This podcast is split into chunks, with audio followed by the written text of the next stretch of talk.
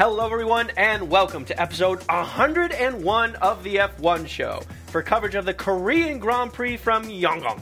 I think that's how it's pronounced, sorta. I'm Robin Warner. And I am Jim Lau, and as you can probably hear, I'm a little bit under the weather now, but not so much so that we can't bring you a show following up off the epic episode 100 for coverage of the Korean Grand Prix, like you mentioned. Yes, and uh, yeah, we're we have a Kleenex nearby for both Jim and myself, actually, but we are gonna muscle through it and uh, be troopers as best as we can be. Yeah. Anyway, So starting this weekend, um, we've got the, you know, back to the Korean circuit, which uh, of course last year was the first year, and it was just barely done, and you could even say not really completed by the time they started. Uh, but by the time they started running F1 yeah, cars on barely last year. acceptable to have cars on track. And there was complaints from the photographers about having like you know being bitten by snakes and stuff. Like it was still very swampy and very rough around the uh, edges of the track. Yes, and so now we're back a year later, and it's only marginally better. Yeah, and that the paint is already dried because it's been sitting there for a year. But apparently, um, nothing went on from the close of the weekend last week, last year to the beginning of the weekend this year, uh, and really, literally does seem like nothing. Uh, there were talks about you know even old food in the fridges in the paddock from uh, from last year and uh, and stuff like that. It just kind of you know sort of disappointing because it's a whole motorsports facility and what is could potentially be a cool track, although it hasn't really played out that way. And uh, to have that just not used for anything else is uh, is kind of a shame. Absolutely. But I think we want to start with a couple of things that happened throughout the weekend. I think there uh, there's been some talk about Robert Kubica uh, uh, between now and then. Also, um, uh, some announcements from Force India. Uh, I, I guess the first one, the one that's more interesting to us in, in some senses, is Kubica. He, it seems like uh, the the prognosis is still similar, which is we don't know. Um, it seems like the, the main functions of his hand are still there, um, but it's just the tiny little motor skills that he's still trying to build up, and there's still some uncertainty. Right. Well, it must be tough, right? Because you're you know you're recovering, and you know doctors. Uh, just like any other, you know, any, anyone else doing their job. I mean, they're just trying to do the right thing and try. You know, no one knows exactly. Okay, well, will he be able to drive a car at this date and this time, and you know, and subject himself to these many G forces?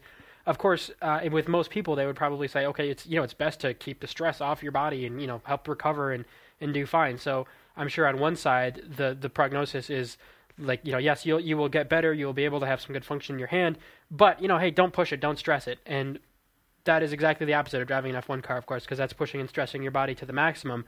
So that it just has to be this decision right for Robert and maybe his you know family and manager and and so on of you know how is it worth it to uh, you know potentially injure myself again or you know make this worse and, and you know really push it um, because that's me driving in the car again because that's that's his life and that's what he wants to do and that's of course his career and, and the whole thing.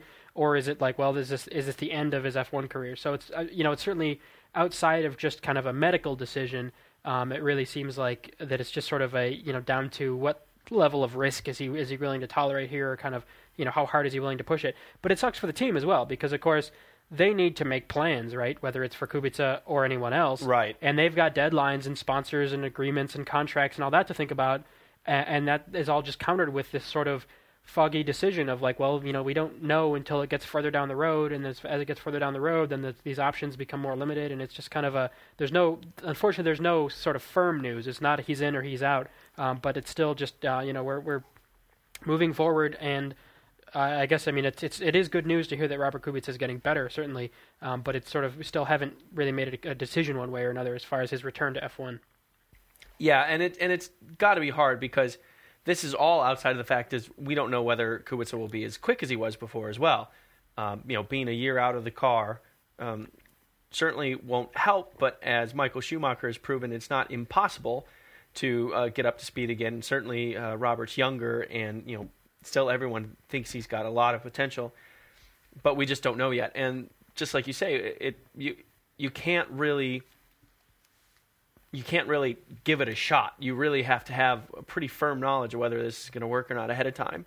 And Renault is in a very tough position because it has two respectable drivers, but we it does not certainly does not have a clear team leader yet. Right, but both these drivers are more than just drivers in that they have um, from Petrov's side, it's kind of the whole the, the Russian connection with the Russian Grand Prix and money coming in from that side, and then with Bruno Senna, uh, you know, it's of course just the name Senna being coming back to the sport, but then you know the sponsors behind him. So you know what what can they do, right? I guess if they were to keep their drivers, but then have Robert do some some Friday driving or some test driving for them, um, then does that mean they give the the, the other drivers, the younger guys, um, you know, full contracts, and then if what if Robert's faster? Then it's like, well, sorry, Bruno, see ya. You know, we got to kick you away. Like, you know, the sponsors aren't going to want any of that kind of stuff. And um, and then if Robert Kubica is slower, then it's like, okay, well, you know, sorry, this isn't working out, but now you're done. But that means Robert can't do anything for another team. I mean, you know, it's it's it's tough. It's there's no good solution, I don't think. Right, and the biggest issue really is not even just uh, who's faster, who isn't, who has sponsors, who doesn't, but who can really have the confidence to develop a car. Mm-hmm. And Kubica was one of those guys where he had a certain driving style and enough experience and enough credibility with everyone that he could really lead the development of a car and be a team leader. And he very well in the past was able to get maximum out of a car kind of Alonso esque in the Renault, in fact. Mm-hmm. And I don't think Petrov or Senna are up to that, at least not yet. And the best way to get up to speed like that is to have a team leader to learn from. Mm-hmm. So that means that, you know, uh, what, yeah, I mean, they're kind of in a pickle because I think in terms of having a quicker driver, they would have an opportunity to potentially get quicker drivers out there. Mhm. I don't know. It, it's a little hard to say what the market's like, but they seem to kind of have this kind of be in a Toro Rosso situation where you know both the drivers have a little bit of experience now, now, but neither of them are experienced. You can say, and you can't have full confidence that the drivers are getting absolutely everything out of the car. Yeah, and just the way that it's happened, as I think we mentioned in an earlier show, uh, the Renault seat is sort of the best potentially available seat right now uh, for the, for 2011 to 2012. Uh, because you know the Red Bulls are, are everybody signed, and the McLarens and the Ferraris and the Mercedes, you know everyone else has deals right now. So Yeah. that's the other side of it. It's not like there's lots of moving around as there is, you know, every couple of years. There's sometimes you know just kind of lots of open seats and big changes and things switching around, and uh, that's that's just not the case. So it's also not only is it do we have we have to figure out you know who we want between the two reasonable drivers we've got right now, and then and then Robert who's recovering from injuries and so on, but also any other drivers that are sort of looking to where they can move up would be well, you know they'd be in talks with Renault and all that, and uh, yeah, and so usually you have one of those drivers uh, like you know that's sort of bringing a you know either money behind them or representing a country or or, or both. Uh, like you know Pastor Maldonado, you know coming in with lots of money from Venezuelan oil companies and so on, and um, but then he's got Rubens Barrichello as a teammate to kind of learn from and, and, Sure. and help work Sure. on, and that's clearly the experienced guy, and the and then the and then the younger guy bringing the money and so on. Uh, but yeah, having two of those guys hasn't really been been shown to work, and uh, uh, yeah, so it's you know unfortunately we don't have any any exciting news to uh, to really share with you on that, but it's just sort of you know kind of looking forward to uh, you know just when when things come together for that team. And the other thing that kind of came up that uh, I don't know much about, I have to be honest, uh, is the Force India deal. Yeah, and this was a little bit weird. Um, so this was a couple weeks ago. Um, Vijay Mallya, it was was you know in an interview was basically um, there was- there was talks of uh, the team being sold, the Force India F1 being sold, and he came out and was and it was I th- I think it was either Mallya or one of the representatives of the team, but I think it was in fact Vijay Mallya um, was saying, oh no, there's no there, that's you know these are this is no basis in fact. I think was the wording was you know the team is not being sold, and and then just four days later. Uh, there was an announcement that uh, a, an investment group called Sahara uh, b- bought out um, almost a majority of the team. It's like 48% or something, but enough that they will be, they will, the team will be uh, technically rebranded as Sahara Force India F1, and it is this Sahara investment group that did in fact buy out the team. So it raises a couple of questions because uh, you know Vijay Mallya, of course, being a you know big businessman and, and based in India, there's you know lots of different. Um, you know deals coming and going. He's got you know the Kingfisher Airlines and like a lot of his sponsors have been other Vijay Mallya companies. And you know, of course, with the Indian Grand Prix coming up in just two weeks now, um, and then you know with Indian drivers and everything starting to become more of an issue, um, there's there have been some questions of you know is is Vijay Mallya really you know the guy to to be doing that you know to be running the team right now and um, you know, is he capitalizing on all those opportunities as best he can? Because of course, as it happens now, there's a German and a Scottish driver in the in the Force India cars in the Indian Grand Prix, Right. Which just seems a little bit weird. But um, yeah, so uh, but also, you know, who, wh- which sponsors and which you know which other businesses and, and let alone drivers are going to be the you know waiting in line to sign up with this team being run by someone who's just for whatever reason um, really not been honest with the media about you know if, if just days before a sale goes through just you know blatantly denying that that, that that's going to happen uh, you know who wants to be the guy who wants to work with that guy and trust him you know maybe it's not the the biggest deal in the world but it seems like uh, you know it, it just doesn't seem like a good way to sort of move your team to the next level, um, especially when it's sort of you know going to be in the spotlight with everything that's going on with the Indian Grand Prix coming up. And it was certainly a little bit odd the the way the timing worked out, and it does call into question kind of the longer term commitments of the team and the stability of the team throughout. If there's kind of some moving around, if Sahara has some different ideas of how certain things should be run, uh, things like that, it's a little bit interesting. Maybe it's simply kind of an infusion of capital, and VJ is kind of like, you know what, I've spent a lot of money on this and I want to start finding a way out. It isn't panning out the way I thought it would. I mean, certainly after all, Formula One is a huge business worldwide, et cetera, et cetera, but it's also extraordinarily expensive.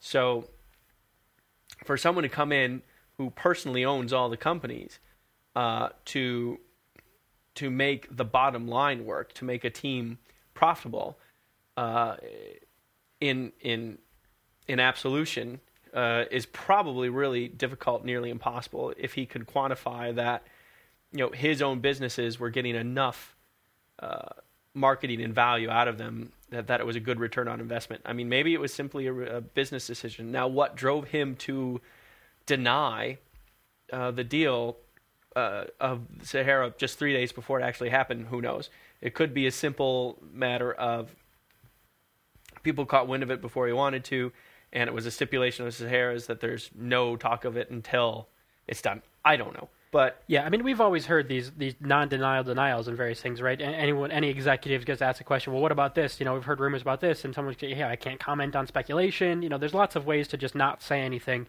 You wouldn't have to say, oh no, Sahara. I mean, oops, sorry. I mean, you don't have to.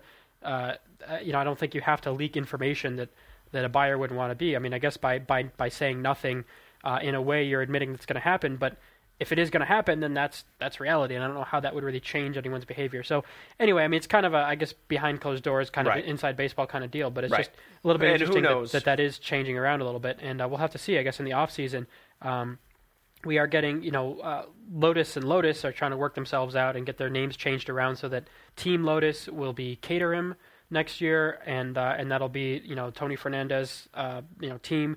Uh, and that's Green Lotus, and then right. Black and Gold Lotus, Renault, Lotus Renault, will be just branded as uh, as Lotus, Lotus.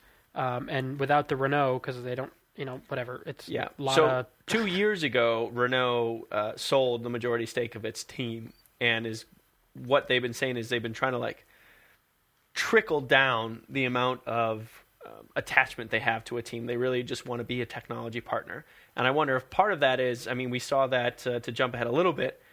Post race interview with uh, Sebastian Vettel, we saw a little bit of that congratulating Renault on such a good job they did.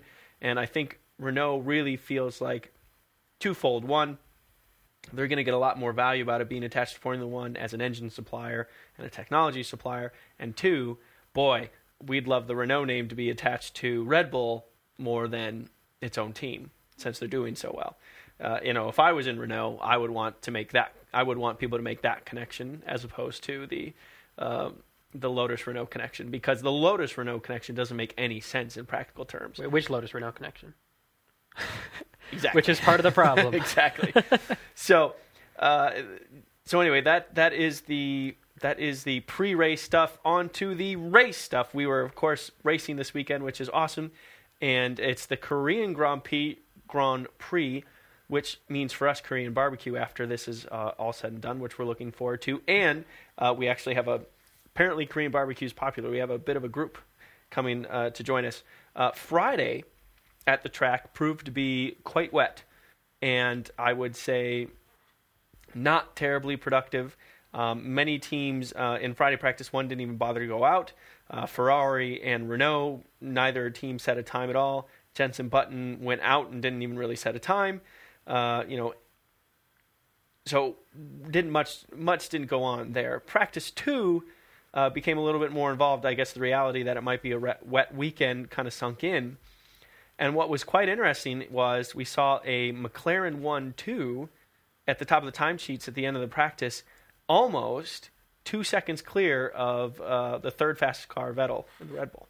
Yeah, and we have seen Red Bull commonly do that. Well, they'll be trying different fuel loads, and I mean everyone is. It's practice, but the Red Bull doesn't usually show their hand in Friday practice. That you know we'll, we'll see, uh, especially earlier in the season before this whole Red Bull dominance was quite so clear, where there would be oh look the Ferraris are doing well, or oh the McLarens, you know even a Mercedes might might be up there, and uh, and then at the end of the day it was like oh, oh Vettel, you know, so Well, they would to come back and, and be really strong. And in addition to that, that was also in the wet, and it seemed to be most likely that it was going to be dry Saturday and Sunday, and it was. But in uh, uh, practice three, uh, the Saturday morning practice, McLaren was also one two. This time, Jenson Button ahead of Lewis Hamilton. So going into qualifying, it really seemed like McLaren had everybody else's number. They were they were ready to be dominant. But uh, as we jump into qualifying, clearly uh, it was not quite that simple. Yeah, it wasn't by a mile, but Lewis Hamilton did, in fact, end Red Bull's pole position dominance um, and, and finally ended their string of 15 pole positions in a row. Uh, but uh, but you know, Button was then third, so it was it was Hamilton and then Vettel and then Jenson Button and then Mark Webber. Uh, so it, it wasn't by a huge margin. It was uh, uh, Hamilton had a 35.8 to uh, Vettel's 36.042. Um, you know, so just just a couple of tenths there, but it was Lewis Hamilton on pole for McLaren Mercedes, which was Yeah. a pretty big a pretty big deal. I mean, you know, we sort of saw it coming after, like you say, all the uh, the practice times, but um, you know, once he set that 35.8, um, which uh, turned out to be the only 35 of the whole session, um, I you know, and, and Lewis was or, or Sebastian was behind him, kind of halfway around the, the track. I'm just sort of looked at TV. I'm like, that's it. That is pole. You know, Right, that right. that has its stamp on it. Um, and then as it happened, I think I think Vettel was actually up on that time a little bit in the first sector, but then he was way off in the second sector, Right. um, and then and then you know didn't wasn't able to, to bring it all back. So it was, it was you know I was excited. I was like, cool man, this Lewis Hamilton, fine, you know this because Red Bulls have just owned pole position. I mean the last you know every race this Since season Brazil of and the- last year. the Yes, last race of absolutely. last season. Uh, it just you know has been has been ridiculous. And Hamilton specifically through sector two was shockingly quick. Yeah, Shockingly quick because that that is you're right that is where he really seemed to pull a lot of time and that's where it got all curvy. It it was interesting to see that the McLaren seemed really strong in the curves, which is usually the Red Bull's forte. Although we've had this discussion many times, like, well, what's the Red Bull's forte then? Everything. So you know, it was good to see that it was so quick, and it was good to see uh, Jenson Button still in the mix too. But it, it, it, especially earlier in Q1, Q2, even then, it was a little suspicious. As maybe Red Bull's not quite there this weekend, the way they're managing the tires on the car or something like that.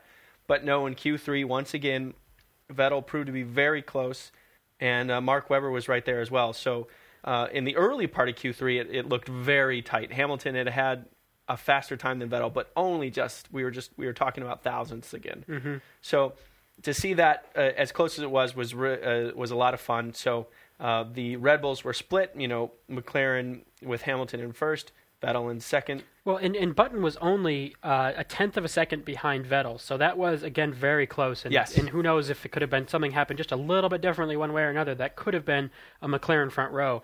Um, but then actually Webber was was a good three tec- three tenths off Jenson's time, so it's still a you know gap back there to Mark. A little bit. Still something that's just not as fast with Mark Webber as it is with yeah, Vettel. I think Webber is going to be just as happy when this year is over. Frankly. Uh, then we had the Ferraris, uh, fifth and sixth. Uh, again, Massa ahead of Alonso uh, by a little bit.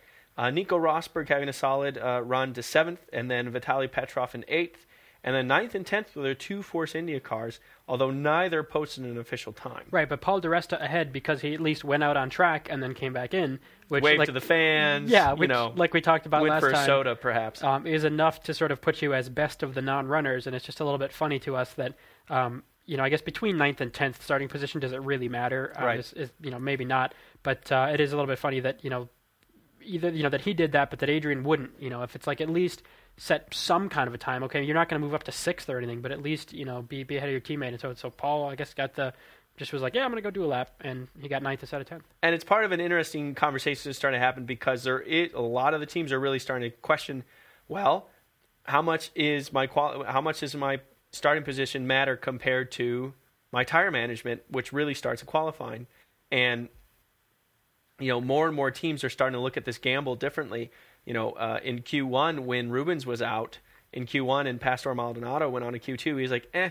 I didn't want to put any more wear on my tires. He wasn't that concerned. Yeah, well, I noticed even at the very beginning of Q1 when the Red Bulls went out, just saw out of the corner of my eye, I'm like, hey, those are the red-sided tires. Those are super soft that they're going out on at the beginning of Q1 for Red Bull. Right. And which is never the case. Unusual. I mean, they'll they'll always go out on the harder tires because they can always set a fast enough time in Q1 to not be in the bottom seven. So you know why waste the red-sided tires?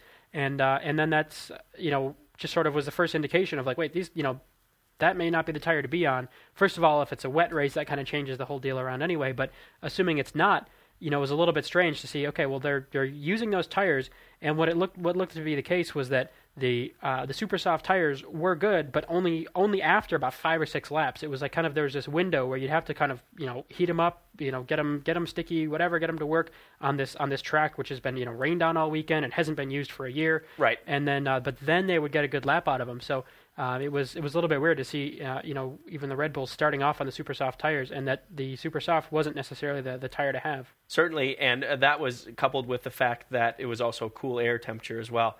So it was tricky conditions. Pirelli had never been there before, so there were a lot of things stacked up to make tires kind of a, a big question mark as much as anything else.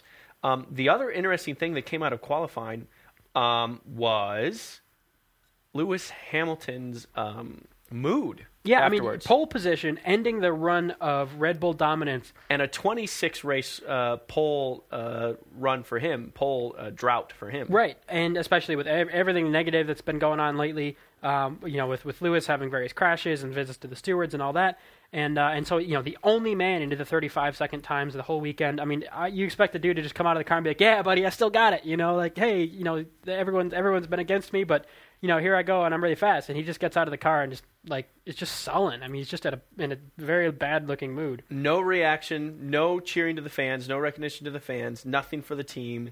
He got out of the car very calmly, put his stuff away, walked straight in to get himself weighed, walked straight over to to the interview room. The didn't, didn't pull his helmet off until he had to at the. I mean, it was just like bizarre, and uh, and you know then into the interviews uh, where where David Croft was was asking was like, hey, you look really down, dude. Like, what's going on? And um, he just says, no, no, I'm I'm really happy. I got pulled.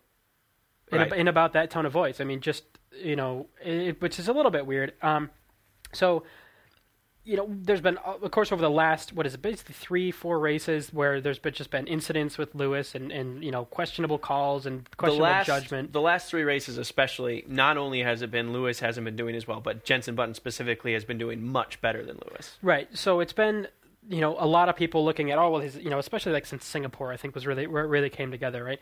Was oh, is his management wrong? You know, what's he's he's angry at the team. He's have all these issues, and you know, I you and I both, you know, we try not to buy too much into that or really kind of extrapolate from a couple of bad results, even a couple of back-to-back bad results, Right. as to really like, oh, is Lewis, you know, is he is he unhappy? Is he going to leave McLaren? Is he going to go to Red Bull? Or is he, you know, is he going to retire? Blah blah blah. Like, um, you know, I think it it happens, um, and it's certainly like once you're in uh, kind of a funk and you're trying that much harder to get out of it, then maybe you, you can you know more easily make mistakes. I mean, it's it's like you know, it, it's just it, it can happen, and uh, and I think you know a lot of people, uh, you know, certainly ev- even shows like ours, you know, you kind of need something to talk about, but you know to. Uh, to just to keep things interesting, but we don't try to jump on the on the bandwagon quite so much as uh, as some, just to sort of extrapolate, you know, make some big deal out Right. of some bad results. not all the time sometimes we do but we, we do it for fun you know we do it and we know we're doing it even and I think this is a great time to do exactly that because it is so this is what I'm going to start kind of qualify what I'm about to say by saying we don't know what was going on in Lewis's head. We don't know any background. We don't have much context of what was really going on in his head or the full explanation of why his mood was the way it was. And that and it really carried on to the end of the race as well. That being said, it is interesting to think about his interaction with the team this season and his interaction with the media this season. And to juxtaposition that with all the bad results now this good result. And i'm kind of suspicious if lewis may be thinking to himself i got so much flack so much bad press so many people uh, you know being uh, rude he might consider it and you know wouldn't be all that unfair to say about him why should i be so happy and celebratory and give them what they want after I've gotten a pole position? Why should I be what they want from me? Like, I'm wondering if he kind of feels like I'm still not happy with the way the season's gone. I'm still not happy with the way the media treats me or with the way the race stewards treat me. So I'm going to have this good result and just keep it totally internalized and uh, not share it with everybody else. Yeah, I, I mean, that doesn't make a whole lot of sense, though. You know, like what does he gain from that? I guess it's like it's like screw you guys. Well, I'm, it's I'm not. I'm not smiling, It's pouty. right? And I guess now we're talking about him, which maybe is the goal in, in a way. Maybe he's far more clever than we give him credit. uh, but uh, yeah, I mean, it just to me doesn't seem like. Um, I mean, if, if anything, you know, it's after after last uh, after the Japanese Grand Prix, you know, the championship is officially gone from his. You know, it's like you know. We've known for a while with, with just with Vettel the way the way the points have been going Yeah. and the way the and it was it was gone for him in Singapore, not in Japan. He he Right, was right. totally out That's in right. Singapore. That's right. So after Singapore, even um, you know, just really like you know, whether it's his own mistakes, whether it's the team, whether it's that you know darn teammate of his who keeps doing well, which, which is you know causing him Yeah, trouble. I'm back not the point. used to that. Why is that happening? you know, whatever it is, if it all just kind of came together for like, man, it's just sort of this year really has been you know just really kind of fallen apart for him, uh, especially with you know now seeing the performance of the car uh, doing well is almost underlining that point, right? Like the car is fast enough to be on pole position, and yet you know sort of just ruining the uh, the lost opportunity or whatever. Um, but anyway, uh, so I mean he's he's upset and he's not he's not celebrating the team. Um, you know, it's I guess it is what it is. You know, it's, it's, we're gonna move on to the to the you know he's got three more races. Um, the you know if anything, the McLaren pace against the Red Bull is as good as it's been all year. yes. Um, and you know better than all year, and you know with his pole position because it wasn't in this case. There was that string right towards the beginning of the European the European uh, wing of the championship where uh, Vettel went I don't know four races without winning or something, and um, and where the McLaren team both uh, Hamilton and Jenson had a win in there, and then Alonso had a win as well. Um, where the McLaren also seemed quite strong, but truly. This is one of the very few times where the Cla- McLaren truly seems the match for the Red Bull. yeah, and uh, McLaren was able to get enough fuel in the car to to let you always know, helpful. and and- always, always helpful. I'm a strong advocate of having fuel in the car. they all had their watches set on the right time, so they were able to get all the all the pole running that they wanted to do. So you know, no errors so on that uh, side. do you do you think Lewis is genuinely unhappy with the team still? Certainly, there was a mood. Uh, again, we are speculating a lot, but we know that, and we're we we know that this is speculation. But that being said, speculate, sir. Is he unhappy with the team? I mean, yes, he's unhappy, but not. I, I don't think it's so much so that he's gonna. I mean, that he's gonna either change teams or quit. I mean, he's got a contract for one. Um, I mean, McLaren is, you know, Lewis Hamilton just is a McLaren driver more so than many drivers are are associated with so many teams. I mean, you know, like Fernando Alonso was such a Renault guy until he then you know moved on to Ferrari and so on, but. Um, you know, since before his Formula One career, since before his, you know, his GP2 career and everything, he's just been involved with McLaren and, and dialed in. And Since they, he was ten. they gave him his, his his chance and his opportunity, and partly with the way that uh, things went down when Fernando Alonso was his teammate. Um, you know that I'm not sure many teams sort of like they, they know he's fast um, and and you know one of the fastest, but I'm not sure many teams you know sort of want to deal with what is sort of shaping up to be a little bit of a basket case of of, of you know Lewis Hamilton of like yes he's fast but you know we, he can't have too good of a teammate but he's got to kind of get along well with the teammate. It's like it's like a little bit you know so anyway I don't think um, I mean what is he going to do? I mean I don't think he's going to quit um, just yet. He's got he's got more to prove. I mean, especially now that that, that punk kid Vettel is a double world champion, and uh, you know Hamilton uh, has you know come close but not quite. Um, and uh, you know I, I think I think he'll get over it. I, I guess is the is the bottom line in, in my opinion. Yeah, I, it, it it'll be interesting. It if if he keeps allowing himself to go into this like dark place and get you know darker and darker, it could be an issue. But certainly, at the end of the day, you cannot read too much into this. I mean, maybe his dog died and we just don't know, and he didn't want to talk about it. And uh, the one thing he did say that, and this was with an interview I think before even really the race weekend started, is that he does hope that his fam- more of his family can attend more races this year, and I think he he has kind of made these statements to kind of say, you know, he thinks it's up to himself to be motivated. He thinks it's up to himself to have confidence. He doesn't need a team around him to give him confidence. He needs to have that within himself, and those type of things. So I think he's trying to be strong, but realizes that it is tough to not have kind of a support system around him. And maybe it is a little interesting. Maybe part of it is that his dad, Anthony, is spending a lot of time in uh, the Force India garage. Maybe he doesn't have anything to like bounce frustrations off of. I don't know.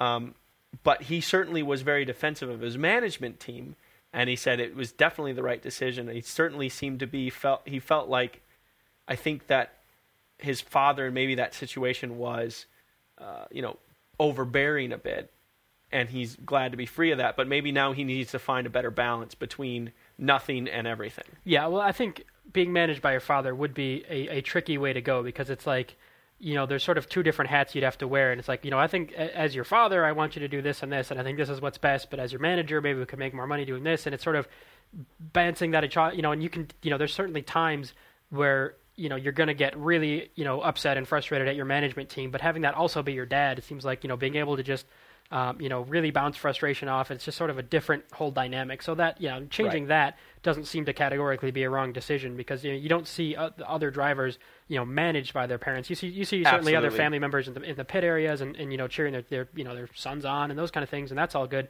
But uh, you know as far as dealing with the business side of, of everything and interviews and media relations and all that it just seems like it would be a little bit tricky. Absolutely. And then, I mean, the other thing is there's definitely been times in the past, I think uh, Anthony Hamilton has been on record saying, you know, I don't think Lewis should go out partying tonight, or I think even once he said something about, I don't think it's good that he has a celebrity girlfriend, these kind of things. So that's seen the short skirt she wears? She's no good for him. He can do better. so those are the kind of things where you definitely say, yeah, I, I would have a really hard time with uh, uh, any family member kind of giving me. It's like, well, I am an adult, Dad. You know, I. I It's like I'm you the one, yeah, making your money. I'm paying you to Yeah, be my manager. exactly. It's kind of a weird dynamic. Yeah. So uh, I, you'll have to forgive me, Jim. Uh, was there also a race today, or did it end? yes, qualifying? that was the longest discussion of qualifying. However, um, so yeah, with race start right. Lewis is in the lead, uh, and and and Vettel's right beside him, and then right behind Lewis is Button, and then Mark Webber, who I'm sure is going to lose some spots in the in the start of the race. wrong. What? Wrong. Mark Webber did not lose a position at the start of the race. In fact, at the end of the lap, he gained a position. That's incredible. Well, Yes. well done, Mark. He has sorted out starts almost near the end of the season, but hey, there he goes. In, in other news, hell has frozen over. Ha! Ha! ha. It's a joke about Yeah. hell freezing. Yeah. Yeah. Anyway, uh, yeah, Webber actually had a reasonable start. It was quite good. Uh, the top four drivers really all had a very equal start. You would have to say, and but very very quickly, you could tell that Vettel was not going to let Hamilton go anywhere. Right, and we've we've seen all year that the Red Bulls are really really good on light fuel in qualifying, as they've gotten almost every pole position, and the one time they haven't, they came second. You know, um, but that more so than anyone else, they seem to just be really really good on that first lap, full fuel, coldish tires. Um, you know, where every time Vettel's in the lead, he's been able to pull out a really good lead over the, you know, like a second lap, even more than that. Um, and in this case, yeah, about turn three or four, um, Vettel was able to get around Hamilton and and never look back, essentially. Yeah, that's exactly right. And Hamilton seemed to be uh, able to keep Vettel honest for a while. And then at the beginning of the race, which was really disheartening for me, uh, Jenson seemed to be kind of falling back into his own way, old ways a little bit, where the beginning of the race just didn't go his way. He went from third place to sixth or something like that. Ended up being behind both Ferraris, along with uh, Mark Webber and Lewis and Vettel, and was struggling really to get around. Fortunately, the team made the decision to uh, have him pit a little bit early and usurp um, the Ferraris that way, and it worked. I was really concerned that it might not, especially since after he after he exited for his second, just beginning his second stint, he ended up right behind Rosberg, and uh, that slowed him down for a couple of laps. But it ended up working out, and um, uh, so that that put Jenson back and forth. He wasn't ahead of Webber. The race, truthfully, for me, uh, kind of settled into a fairly uh, fairly dull pace until uh, we started getting in closer to the end, uh, with the exception of poor old Michael Schumacher. Yeah, I mean, just to so the the start of it was lots of really close racing, and that Yes. was it was it was really nice. So I mean, Vettel um, was able to pull ahead, but this sort of just like in the championship, you know, Vettel out in front doing his own thing, but it was really the action was like second through fourth and fifth, right? It was the Ferraris, it was uh, even you know Rosberg up there, you know, moving around.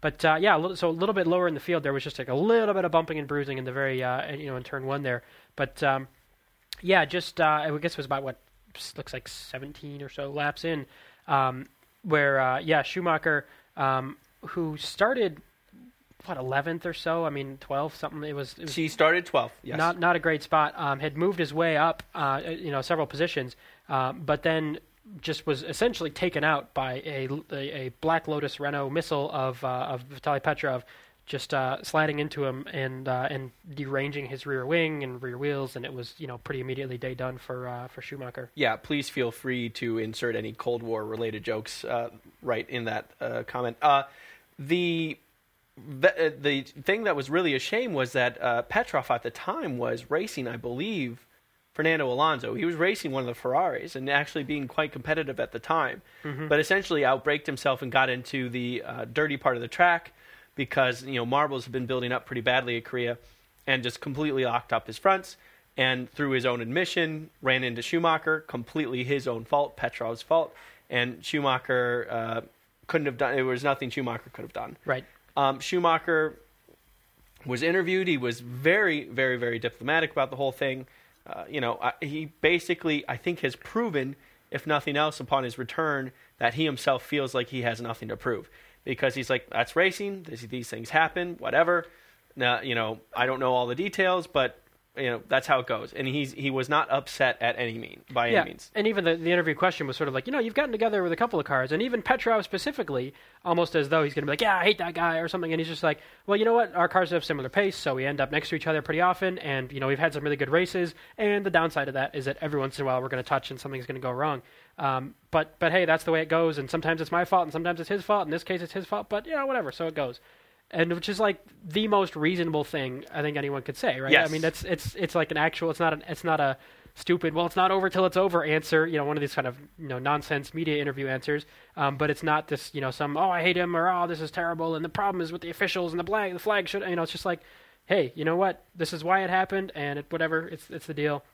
So maybe Lewis Hamilton needs to take two years off and then come back and he'll just be like, you know, whatever. Three years actually. Yeah, that's right. Crash into Massa, eh, whatever. Meh. It happens. He's a good guy. Love him. You know, like, uh, yeah. So I mean, so Schumacher was really reasonable, and, and then Petrov was just like, yeah, man, I you know I overcooked it and was on the brakes and you know out of control and sorry for Michael. So Lewis, you've heard it here first. Here's your strategy: win six more championships, retire, Yep. three seasons, Come back come in a- back. It'll be sweet. In a bit of a slower car, Yes. you won't really be going for wins, but it'll just be kind of for You'll the fun just of it. be happy to be there. You'll have plenty of money. You will have proven yourself. You'll be fine. Um, but and then the the last outcome of that uh, whole situation is that Petrov uh, does get a five grid spot penalty for the next race in India.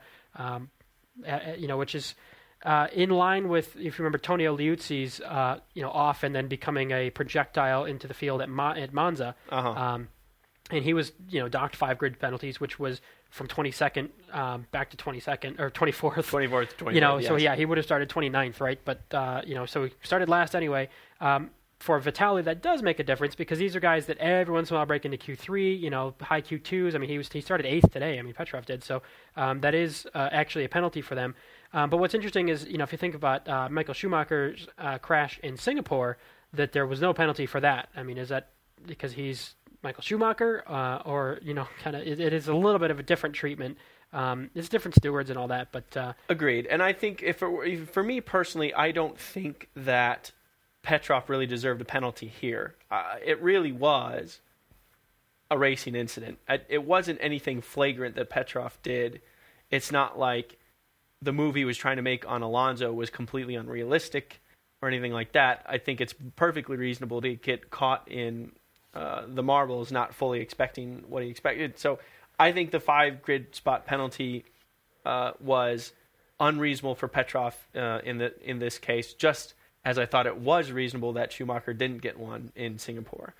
Yeah, That's and my personal And the thing opinion. with with Liuzzi's, as as we were talking about before the show, is is that was more of an unrealistic move, and he he blamed it on Kovalainen, saying, "Oh, Kovalainen went out to the outside." When looking at the video, it's like, well, no, it was just kind of the way everything was shaking out. Liuzzi was all over the place. And yeah, he was he was all over the place and just not willing to accept any blame, which is the total opposite of Petrov being like, yes, this was my fault and I was trying to make this move and whatever. And you know, again, the bottom line with Petrov is that he didn't gain anything from it. This was not that he knocked out a competitor and went on to do do better. I mean, I, I think you know the the hardest, you know, the biggest penalty for them, right, is is just a, a DNF uh, when you're you know with a you know, starting in the top ten and then DNFing. Um, is uh, it's you know is a penalty in itself. So I feel like you know the team already knows, hey, that wasn't the right thing to do, and in that situation, let's let's try to be a little bit more cautious. The five grid place uh, penalty doesn't isn't isn't really what they need to drive that point home. I think. Right, exactly. And the only other retirement out of the race was Pastor Maldonado, who had an engine failure on lap 30. Uh, now, I don't feel that uncomfortable with saying Sebastian Vettel uh, had control of the race basically from the beginning to the end and went on to win the race. Yay, Vettel. Uh, let's talk about the race for second place, if you don't mind. Right. Well, looking at the lap chart, um, Ooh, let's it's, look at the lap it's chart. it's Hamilton, and then Webber. Basically, once he got around Button, um, was just kind of a, around right behind Hamilton, and uh, they went on, cycled through pit stops, and finished the race that way. Which misses all the really, really interesting, super close, great racing that happened between them Yes. for most of the race. I mean, certainly like the last half, um, which was, you know, some really good moves and some some really pretty wild racing from from both of them. Uh huh. Uh huh. Wow, that does on the lap chart look way more boring than it actually Right. was, does it? Right, because as they cross start finish line every time, uh, you know, uh, Hamilton was ahead. But uh, so uh, you know, as as it happened, you know, Hamilton, you know, couldn't couldn't stay around Vettel. Um, you know, couldn't couldn't hang with him quite. So he was falling back a little bit. Uh, Webber was there and uh, and doing well and kind of you know gaining on him. Um, I think you know the in race pace, it did seem like you know Webber just had the faster car and, and We- Webber certainly had the faster car. He just could not find a way around Hamilton. Right, and then uh, and then Hamilton's tires were starting to go off, and there was you know a couple of moments there, and uh, just looking at the tires, they were like looking starting to you know get pretty ragged, um, and and so then you know they ended up doing. Uh, know, so so first off, uh, in the first round of pit stops, uh, Webber pitted first, and so then you know fell, fell back in the order, um, and then actually had to work his way around. Uh, you know, Alguersuari was up in there for a while, and, and Massa and whatever, but um, the uh, but on the second round of pit stops, um, you know, Hamilton's tires are really getting nasty, and Webber is right there, and he's got his nose in at different moments. They're right within DRS range. Yeah, Um, Hamilton's doing everything he can to keep Webber from getting around. and and they're sort of in the, the the commentators were looking at it saying, you know, Ham, like the Hamilton, like the car is clearly going off. What you should really do now is pit the car and get new tires and not risk, you know, flying off the road or crashing into Webber.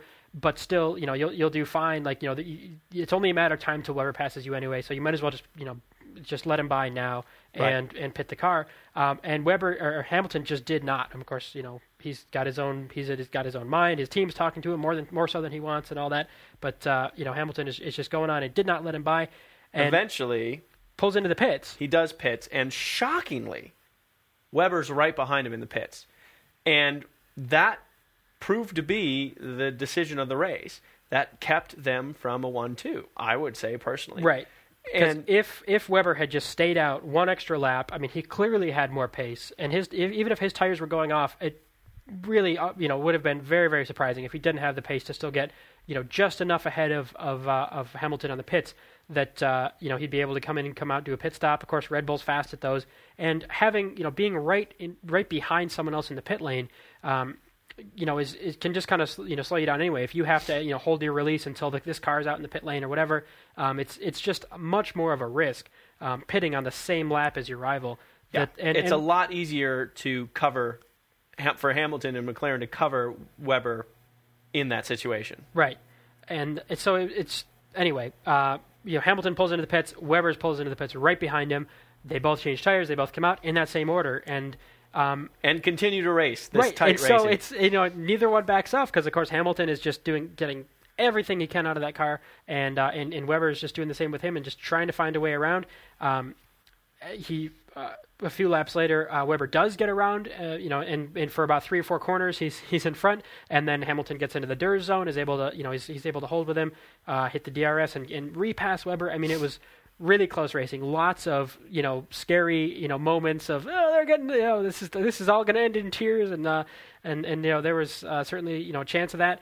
Um, we didn't really mention, but there was there were actually a few raindrops early in the race, which was all sort of like, oh, is this going to mess with the whole strategy, and is this going to be enough to mess anything up? Which didn't really amount to anything, but you know, just the the you know some good side by side racing that uh, yeah ended up where Hamilton was only just able to hold off uh, Webber, and and like we mentioned, you know, come second place with Webber in third. And it wasn't even just that, right? As this kept going on, Jenson Button, who had a couple of dicey things and kind of had an early race kind of not go his way, caught uh, this uh, Hamilton Weather Webber battle, and at times was starting got within the DRS zone of Webber, really started challenging Webber, but just for whatever reason couldn't consistently catch up and really become a part of that race for second place. He was always just a little bit over a second behind the two of them racing, over a little over a second behind Webber. And at the same time, uh, Alonso was catching Button. So before we knew it, we had the four people that were in the hunt for second place in the championship in the hunt for second place in the race. Realistically, it was really mostly Webber and Hamilton fighting for second, and uh, Button and Alonso fighting for third. And uh, the Button and Alonso fight wasn't nearly as uh, nail biting as the Webber Hamilton fight, but all the same, it was interesting to see. For me, at least, I really appreciated to see how close in pace these cars really could be in race conditions, and that bodes well for an exciting champion, exciting races for the next three. Um, and uh, barring Vettel's consistent dominance, uh, could even be fun for predictions. Yeah, and so yeah, because the that the whole Vettel dominance thing is, is exciting and all, but uh, yeah, is, is getting a bit repetitive. And of course, we've seen every once in a while, right, when two cars battling, uh, you know, as in uh, Alonso or in uh, as in Hamilton and Webber, that maybe something crazy can happen. Maybe Button can find his way through and pass both of them, or you know, Yeah. at least they're slowing each other down. And maybe when there's lap traffic, you know, there's always that chance of this kind of this leapfrog. Um, there's not really a chicane in Korea. There's there's there's a couple sort of like, I guess you could call it like a big chicane, you know, but it is a proper set of corners, and that's usually where uh, things come a little bit unglued when there's a really tight battle. One guy's being really defensive to try to just Right, you know block right. the other line, and then there's just you know this kind of other way of just getting more speed and carrying that through and being able to sort of pass two guys that are battling Some each over other unders or something. yeah, some some craziness that happens, and uh, so we were sort of, you know, you certainly were really like waiting for that kind of opportunity to come for Button and just really make something special, and uh, it just did not happen. So I think uh, credit to Hamilton for driving just right on the edge of what was possible. I He think drove with the, brilliantly with the car and the he tires, drove brilliantly, absolutely. and not giving up, but also not not being stupid and and you know turning into uh, into Webber to be to really force an issue or anything like that. And good job for Webber to, to work within that. I mean, he, he tried, but again, wasn't wasn't stupid and, And- uh, was able to make it work. I'm not trying to knock Massa here specifically per se, but I have to say that was multiple laps of very close racing between Hamilton and Webber. They did pass each other once or twice. They were very close many times.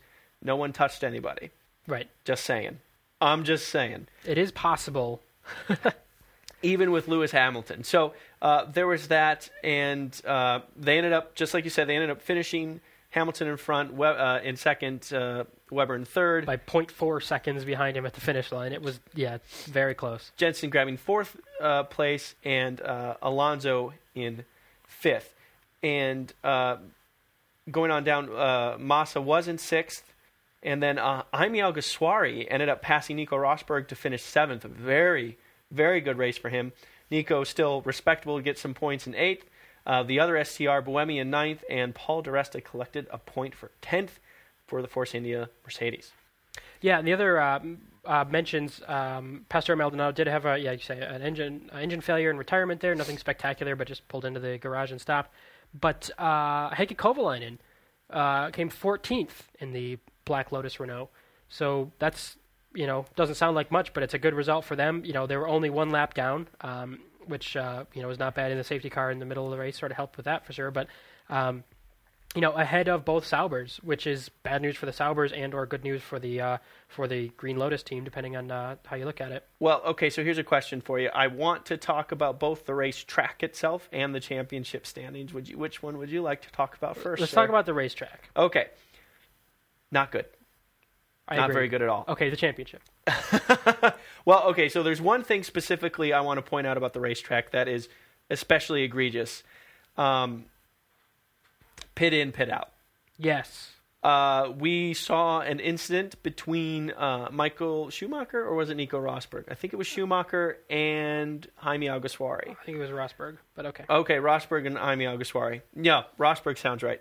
And uh, basically, the the pit exit is right smack in the middle of where a car that runs a little wide in turn one would be uh, if they run wide. So it, it's it's it's a extremely uh, uh, ah, what's the word I'm looking for? Dangerous part of the track to be on. It, it it's much more likely to cause incidents, and there's no uh, there's no clear run up to get up to speed.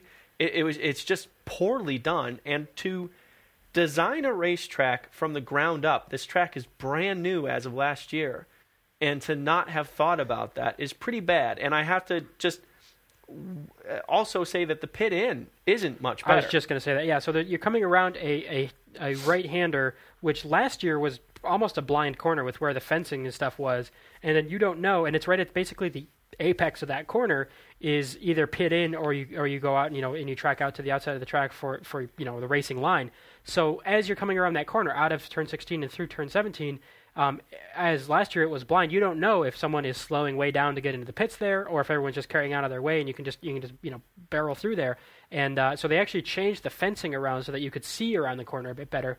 But like you say, for a band-aid fix like that, I mean, this isn't this isn't Monaco. There's not buildings that have been there since forever, and we're not working within some ridiculous constraints. I mean, it's a swamp. They made it on this random little piece of land Yeah, in the middle of nowhere. big hunk of flat land. Um, they really could have have made it any way that they want, and uh, you know, I and, and I agree. You know, the, with the way the uh, it, it is an anti-clockwise circuit or counterclockwise for our American fans, um, and uh, and and yeah, just the way that uh, the pit in. So the, the pit's on the outside of the track, okay, which is a little bit different from a lot of them which are inside, and um, yeah, so instead of the, you know, if the cars were to come in at the inside of, of turn one, first of all, that's, you know, the, the competitors, you know, competitive cars are going to be going slower there. But usually it, you kind of come in, you're going alongside the track through the first part of the corner. And then, like, by the time you are up to speed coming out of the pits and the normal guy in his racing line is at a similar speed coming out of a slow corner, then you sort of merge into traffic and that's okay. And that's how it works at a lot of circuits. But this Absolutely. way, the pit is on the outside of the track. So you're, you're, you know, just trying to get up to speed right where they are just on the fast exit of a corner and then into another one it's just it's just awkward all the way around Yeah, the only thing I can think of to really fix it, and even this really isn't a great fix, is to put some kind of barrier between, you know, the pit entrance and the, you know, make the turn one corner itself less road, tighter, and kind of build yourself a little wall barrier between that and make the pit exit its own lane coming around turn one, and you kind of exit then more on the inside of turn two. Or you can go the Abu Dhabi route and build a bridge. and but go the- kind of through a tunnel and up and around and but the thing is, it's a bloody swamp, and the water table is probably you know eight inches beneath the uh, surface of the road. So uh, it, it's just it's just crappy, and it led to some uh, odd, odd um, uh, pit exits. Um, you know, Jenson Button v Rosberg. Uh, after you know their first pit, and also Maldonado got a penalty because he exited the pits ahead of the bollard because that was the one thing they could use to specify the end of pit road, which was just asinine. well that I think was even pit entry that the, was the the Maldonado penalty was actually on the on the pit in but yeah so the, the other thing about you know normally there's that, that blend line right of where you can exit the pits but you have to stay within the, the white painted line until until it ends and then you're free to go on back to the racing line and that's kind of just so you know help everyone see each other and you're going a similar speed and then you can you can merge into do your thing and here there's about I think about two feet of solid painted line and there's a cone right there and then there's this dashed line which is sort of like you can drive over this but it's the pit exit so it's not the normal rules of you can't cross the line because you kind of have to cross the line to get set up for turn two. And you know and you know we noticed uh, during the pit stops that basically every car was driving over that solid that little piece of solid line and just going past this cone. So it's like they just had to kind of change the way that the you know pit out blending rules are uh, for this track which is just sort of silly for for something like this you know like you say for a brand new track So aside from the pit in pit out nonsense, there's also the racetrack itself, which just seems a little bit overdone. It just there's just too many corners that are than there should be. you know, it it it, it just becomes a burden. It becomes work. It doesn't. It's not nearly as much of a wow, what a great flow you build up and stuff like that. I have to say, I do really enjoy kind of the last curvy left, right, left flat section leading on to the to the main front straight. But there's just after turn three, there's just a whole lot of nonsense going on that I'm not really sure uh, is is beneficial to the fans or the drivers. Yeah, well, I kind of like um, this like six, seven, eight into nine because it's a fast flowing section, and that's something that is a lot. Just for whatever reason, seems to be a lot harder to put together a nice fast flowing section than lots of like little tight oh, you know, straight into a chicane, into a straight into a chicane, like a Valencia style, which is like with 28 corners. I mean, this Right. is it's 18 turns here um, as as it's laid out. Um, so there are some moments where you're like, oh, this is kind of cool, but that's only just for a few corners, and then it's kind of broken up again. Um, so yeah, it's just uh, you know, there is there's the sh- the front straight, you know, where start finishes is actually um, not that long, but then it's after turn two, um, which is which is you know this kind of sweeping uh, left-hander onto the onto this second straight, we'll call it, because it's not really the back straight. Um, you know there there is a you know middle of the track a pretty long straight and then a, and then a tight corner and another straight. So it's it's like on paper it kind of looks like it's got some potential and there's a couple of complexes that come together, but not kind of the magic of a really nice racetrack where it all just kind of flows together and, and Right. you end up with um, you know naturally giving itself to to some exciting racing. I mean, I guess we can't fault it too much, right? If we had this the this Hamilton Webber battle that went on and on, and it wasn't you know the, the track wasn't you know disabling them from from having a good battle. Um, you know, it wasn't. You know, there are some opportunities, and we were able to pass and pass back. So I guess you know it's not. It's certainly not the worst of tracks uh, in terms of just the track itself. But once you get you know inches from the edge of the track in any direction, it's it's like back to swamp. I mean, it's almost what we saw last year, where the track wasn't completely done. But you know, there were lots of grandstands, which uh, some of which were completely empty, just made up into giant signs that said, "Hey, Right. Korean Grand Prix, look at us, isn't that great?" Um, with with not a single spectator in them. The the stands that did have spectators, um, the front straight one was what maybe fifty or sixty percent full, and then some of Right. the other, some of the other ones around the track, the the ones that did have people in them, might have been ten or twenty or twenty percent full. Right. I mean, it's just it's way out from anything, um, and you know, I guess the the weather didn't help that it was like, oh, maybe it's going to rain and so on. But it's just one of these races that um, you know, in a boardroom made so much sense. Oh, it's it's Korea. There's so much going on in the market and everything in Korea. They're you know all becoming the new Japan and all this manufacturing and the auto industry and all these things are coming coming together. And you know, we need to race in Korea. And but as an actual like venue and in terms of I'm sure there's lots of you know Korean fans that are really geeked about F1, but not to the same level as just so many other countries. And uh, Right. Well, and clearly they, they just don't have they don't have tons of uses for this place. I mean, if they if they lock the place up and then say, okay, we'll see you next year, that's that's not beneficial either. I mean, when I when the Korean circuit first came to be, I mean, there were plans of building like a massive city built around this track. There was going to be condos and you know all kinds of really fancy buildings and things going on all around this track, and it was it was almost going to be like a false city course, the way they plan on building racetrack first, then city around it, and not necessarily a live-in city like, uh, oh, we're going to build uh, Detroit here, but it's going to be, you know, like a very active, you know, multi-use facility with many, many, uh, you know, different luxury and and consumer-based things to do. Other than just the racing, it was just going to be very cosmopolitan, I guess you could say. and a cool yeah like sports complex right with Right. other stadiums and sort of like hey we've got this venue where it's like lots of people can come here we've got all the infrastructure for everyone and the, you know the parking and vendors and the whole deal and uh, yeah w- maybe whether it's for a race um, and and just looking on the the website here they're talking about you know they wanted to make it a uh, uh, return of the Korea Super Prix um, which was for 2011 Formula 3 and some other ones but um, yeah, it's just not not ending up you know being uh, as as exciting as they want it to be. And granted, of course, it hasn't been the best few years for the world economy, and, finding all this money to make a motorsports complex may be quite a bit harder now than it was previously. But it is it is kind of a shame that. Um, you know, there's not enough of a draw to get people out into this remote area, um, and that the race, you know, it's it's certainly not the worst race of the year or anything, but uh, you know that it's it's not a track that we're super excited about on the whole.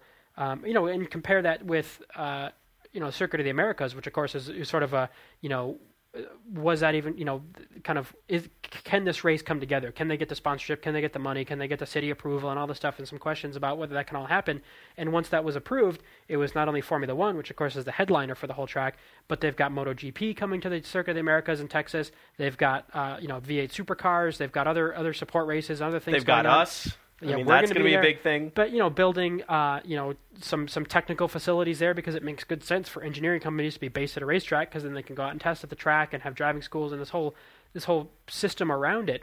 Um, I mean, if you go to Las Vegas Motor Speedway and you go you, as you're driving in, there's just acres and acres and acres of buildings for driving experiences and schools and and you know all kinds of different you know just engineering and uh, you know technology. Uh, just Gambling. There's probably several casinos right there too. That's not even. It's actually all about all about motorsports. It's all about being attached to the track, and it's that's that's what you should go for. Is is a uh, an environment where it makes sense to to do that. And even in uh, Dubai, they've got that whole complex where there's the Well, the Dubai racetrack. is nuts. I mean, that's a whole nother level. Oh no, no, no. I'm thinking of Well, Abu Dhabi, I'm thinking of which Abu is Dhabi, also the same way because that was way, they had all the money and that was a couple of years ago. Um, but even yeah, Dubai is this whole motorsports complex and there's there's this karting and there's there's you know yeah you can live there and there's there's a whole there's a whole you know several reasons to go there and several exciting things to do once you're there. Not just like we've got this racetrack out in a field way far away from everything. yeah. So I guess I think we've exhausted that, and I think you know how we feel about it. Now I want to talk about the championship. Yes. Let's start with the constructors' championship. Uh, officially, Red Bull clinched the constructors' world championship. Oh, that's crazy because it was so close. I It wasn't sure how it was, was really go. tight. Now, technically, McLaren has not clinched the second place in the constructor, but it is very similar to uh, the way Vettel left it after Singapore. It's basically going to be McLaren in second. There's 111 points left on the table, and uh, McLaren is 108 clear of Ferrari. Ferrari has effectively clinched third, and uh, beyond that, I didn't pay as close attention. But I think fourth is pretty much uh, pretty much uh, uh, determined as well. Now I feel a bit stupid to not have it in front of me. I had it. I thought memorized. Fourth is Mercedes, and that is they're not going anywhere. 127 points behind them. Uh, Renault, Renault, Black Renault. Um, then Force India with, and then a pretty big gap back to Force India. So Force India and Sauber are nine points apart. So that could change, so that's the tight one. but it's not. And well, I guess and uh, Sauber and STR are only three points apart. That is actually, you know, And STR was looking quite good today. Both cars in the points. Yeah, um, and then then it's five points for Williams. Man, that's what a disappointment for Williams. Five points on the season's almost done. Oh, they're gonna have Raikkonen next year, dude. And it's gonna be a whole new season and next then year. uh, Green Lotus, HRT, and Virgin still zero points all, altogether. But yeah, so it's really um, first is officially clinched. Second is all but so with McLaren. Then Ferrari, Mercedes, Renault, and so the only real action is I guess the six, seven, eight, which is Force India, Sauber, and STR. Which I'm sure they're gonna battle for hard because there is big differences in money there. You know, you know, you get more money uh, being the sixth in the constructors' championship than eighth. That's for sure. Um, to the drivers' championship, you know, uh, Vettel just you know now collecting more points just to you know put a stamp on it. I guess you could say he's now has 349 points. Uh, Jenson Button is still in second place, and this is where the real battle begins with 222. Is now Alonso. Alonso's still in third with 212. Mark Webber nipping at Alonso's heels with 209, and Lewis Hamilton still in contention, but now uh, it's starting to look a little bit more challenging for him with 196 points. So those guys are all effectively fighting for second place in championship, second through fifth. Massa's kind of on his own in sixth, although Nico Rosberg, if he has a couple of really good results and Massa has a couple of really bad ones, he could be there because seventh and eighth is Rosberg with 67 points and Schumacher with 60. Um, and uh, another point I'll bring out since we're talking about these two is compared to last year, much, much tighter Rosberg v. Schumacher. Yeah, And that includes Schumacher's uh, DNF today. That was totally outside of his, you know, that was uh, nothing he could do about that. yeah, yeah. That's true. It's uh, it's come together a bit better for him. So, what do you think? Who are you liking for second in the championship? I was actually surprised to see that Alonso is uh, is still ahead of Webber. Uh, it's only by three points now, but it's you know what a difference. Vettel's 349 points to Mark Webber's 209. That I mean, forget about the point values because of course it's this 25 points for the win, like it never has been before. But even just um, you know the percentage difference or whatever, Oh yeah, two thirds the points. um, it's uh, you know that's a it's a very big difference. But um, I don't know. I mean, I guess we there's something in the whole McLaren team seems to be uh, that only one guy, one of their drivers, can do well in any given weekend, right? If Hamilton's on pole and is like looking really racy, then Button's going to have to drop back to sixth, or if if Button's doing really well, then Hamilton's going to have issues and get really frustrated. And this race really wasn't all that bad, second and fourth. They're pretty decent, but just Button's form has been so good recently, it was a little bit of a disappointment to see him there. Yeah, but I, I mean, certainly, I think the easy choice is, is Jenson Button because he's in the lead right now. It's it's by ten points over Alonso, but that's that's still a significant number of points. And it Um, also seems I, I'm gonna I'm gonna agree with you in it because and add that it also seems like the McLaren car in general is quicker than the Ferrari, and uh, seems to at least have the pace of Webber, even if it doesn't necessarily have the pace for Red Bull. Well, that's great because you interrupt me and then say what I was going to say anyway. So you Well, just- brilliant. You, have saved me some time. Hey, hey, that's what I'm here for. There you go. Uh, so I, it's, I think I think Jenson Button's going to look well. I, th- I think Hamilton. I, I hope he continues to do well, um, if only for the sake of him and those around him and his happiness. But uh, it's you know 196 points down. You know, yeah, he could if he were to win and you know Jenson were not to score any points. I mean, yeah, that's still close enough that it can change. But uh, I, you know, I, I, I think with, with Alonso and Webber and Button, they're not all going to not get any points. a DNF by any one of those guys could, you know, change things significantly. Especially if Button were to get a DNF, uh, you know, that that could make things much tighter very quickly. I personally certainly hope not. Uh, I guess I don't want any of them to get a DNF really, except for Vettel, um, but mostly for the statistical model's sake.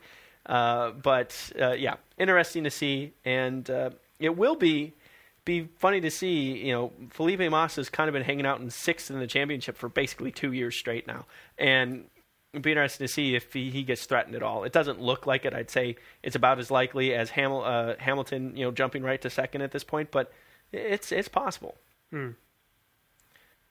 Anyway, I guess we've talked enough. Yeah, I think uh, let's let's move forward. We do have uh, plenty to talk about coming up with the inaugural Indian Grand Prix coming up, and we've got some some thoughts and observations on that. But in the meantime, let's do some feedback.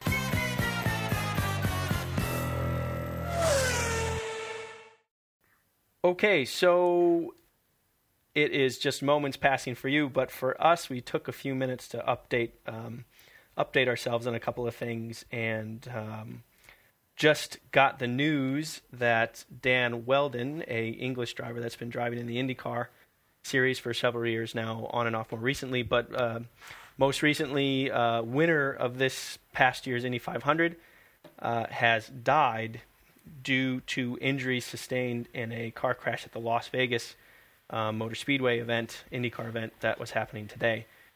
So that's going to kind of change the tone of the remaining of this podcast a little bit, I think. Yeah, it was uh, the season finale for IndyCar, and uh, you know they're going along, and apparently it was a 14 car crash. But we haven't seen the details on. it. I just went to check Twitter to look for our feedback and so on uh, in, in preparation for this, and just I mean couldn't couldn't help but see all these articles and uh, everything. Apparently, is just moments ago that that, uh, that just happened. So uh, that race has actually been abandoned. They're doing a they're doing five laps in his honor.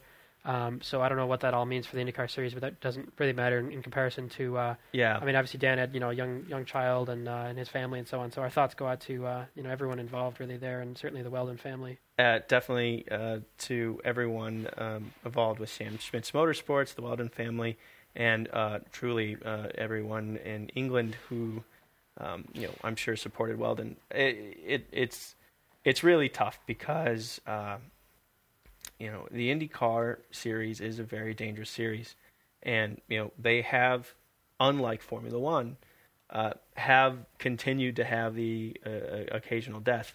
Um, you know, Greg Moore died in 1999. Um, we had, um, oh God, I'm going to kick myself here. We had another, Tony had Renna. uh, yes, and then we had um, uh, someone practicing. It was around 2007 uh, for the Indy 500, passed, and um, who worked at Auto Week, by the way. He was an Auto Week uh, There's, uh, ad editor.